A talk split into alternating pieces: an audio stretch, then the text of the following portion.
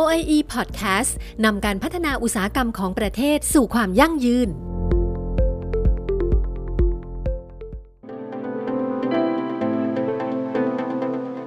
พลังงานไฮโดรเจน ทางเลือกพลังงานสะอาดเพื่ออนาคต ทุกวันนี้พลังงานสะอาดเป็นประเด็นที่ทั่วโลกตื่นตัว และให้ความสำคัญจากกระแสรักสิ่งแวดล้อม ซึ่งหนึ่งในพลังงานที่มีการกล่าวถึงและถูกจับตามองเป็นอย่างมากคือ พลังงานไฮโดรเจน เพราะมีข้อดีหลายประการที่แตกต่างจากพลังงานหมุนเวียนประเภทอื่น อีกทั้งยังถูกนำไปใช้งานในเชิงอุตสาหกรรมการผลิตใหญ่ ๆ ไม่ว่าจะเป็นทางด้านปิโตเคมี อุตสาหกรรมเหล็ก หรือแม้กระทั่งการผลิตอาหาร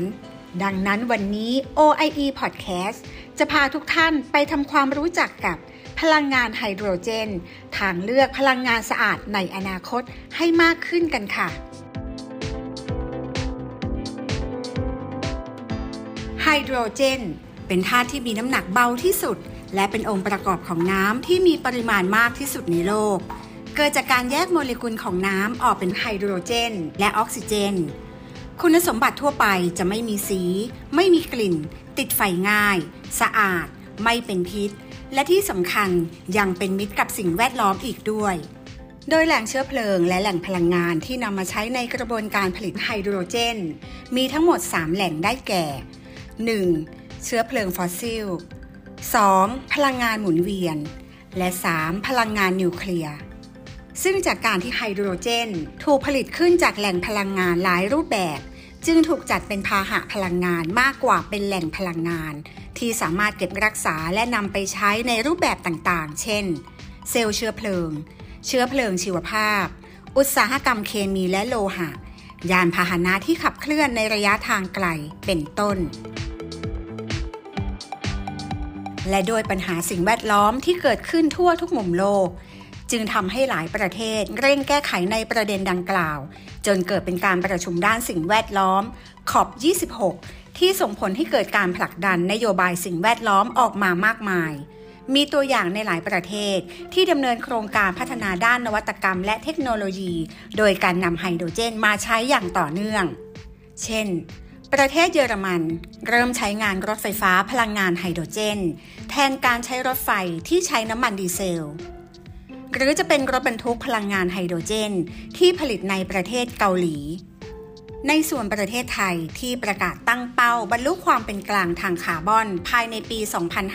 2050ได้ให้ความสำคัญทั้งด้านการลดการใช้พลังงานเชื้อเพลิง และส่งเสริมการใช้พลังงานสะอาด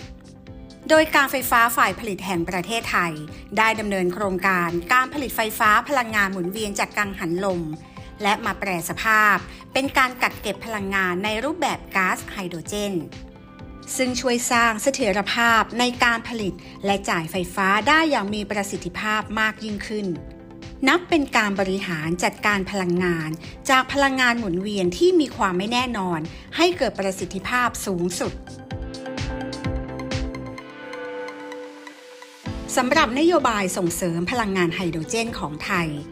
กระทรวงพลังงานได้มีการบรรจุแผนการศึกษา และพัฒนาไฮโดรเจน ในแผนพลังงานแห่งชาติ พุทธศักราช 2565ด้านสำนักงานคณะกรรมการส่งเสริมการลงทุน ได้มีการอนุมัติเพิ่มประเภทกิจการ ที่ให้การส่งเสริมการลงทุนในกิจการที่เกี่ยวข้องกับไฮโดรเจน และรถไฟฟ้าเชื้อเพลิงไฮโดรเจน ควบคู่ไปกับการใช้ยานยนต์ไฟฟ้า ทั้งนี้ กระทรวงอุตสาหกรรม โดยกรมโรงงานอุตสาหกรรม ได้มีการออกยุทธศาสตร์ไฮโดรเจน เพื่อมุ่งส่งเสริมศักยภาพการใช้พลังงานไฮโดรเจน ในโรงงานอุตสาหกรรม เช่น พื้นที่นิคมอุตสาหกรรม Smart Park หันมาใช้พลังงานจากแผงผลิตไฟฟ้าจากแสงอาทิตย์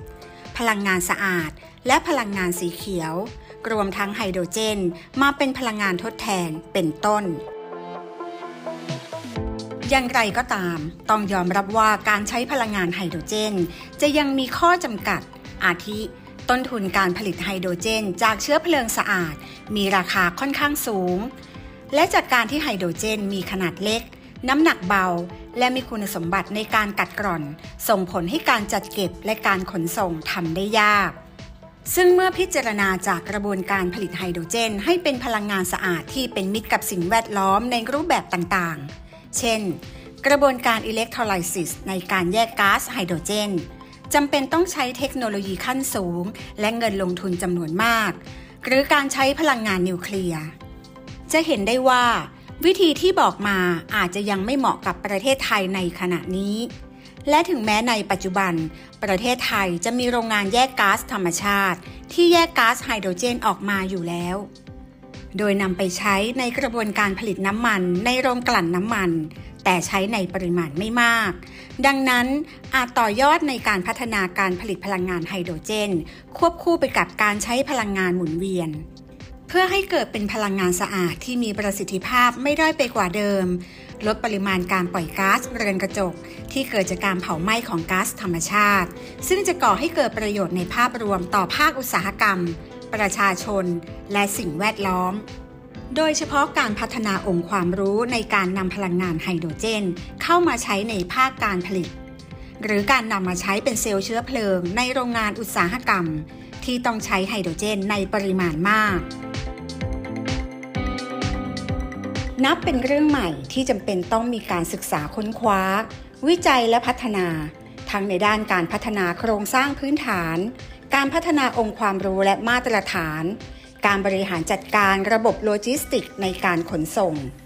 เนื่องจากแรงดันของก๊าซไฮโดรเจน มีปริมาณสูงกว่าก๊าซธรรมชาติถึง 3 เท่า รวมทั้งภาครัฐ อาจมีการหารือร่วมกับภาคเอกชน เพื่อกำหนดเป็นแนวทางในการดำเนินนโยบายร่วมกัน บนพื้นฐานของความเป็นไปได้ ความเหมาะสม ต้นทุน และระยะเวลาที่จะดำเนินการ เพื่อขับเคลื่อนนโยบายส่งเสริมพลังงานไฮโดรเจนของไทย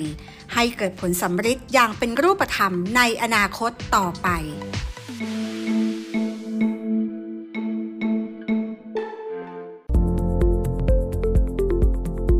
ติดตามข้อมูลข่าวสารเพิ่มเติมได้ที่ สำนักงงานเศรษฐกิจอุตสาหกรรม กระทรวงอุตสาหกรรม www.oie.go.th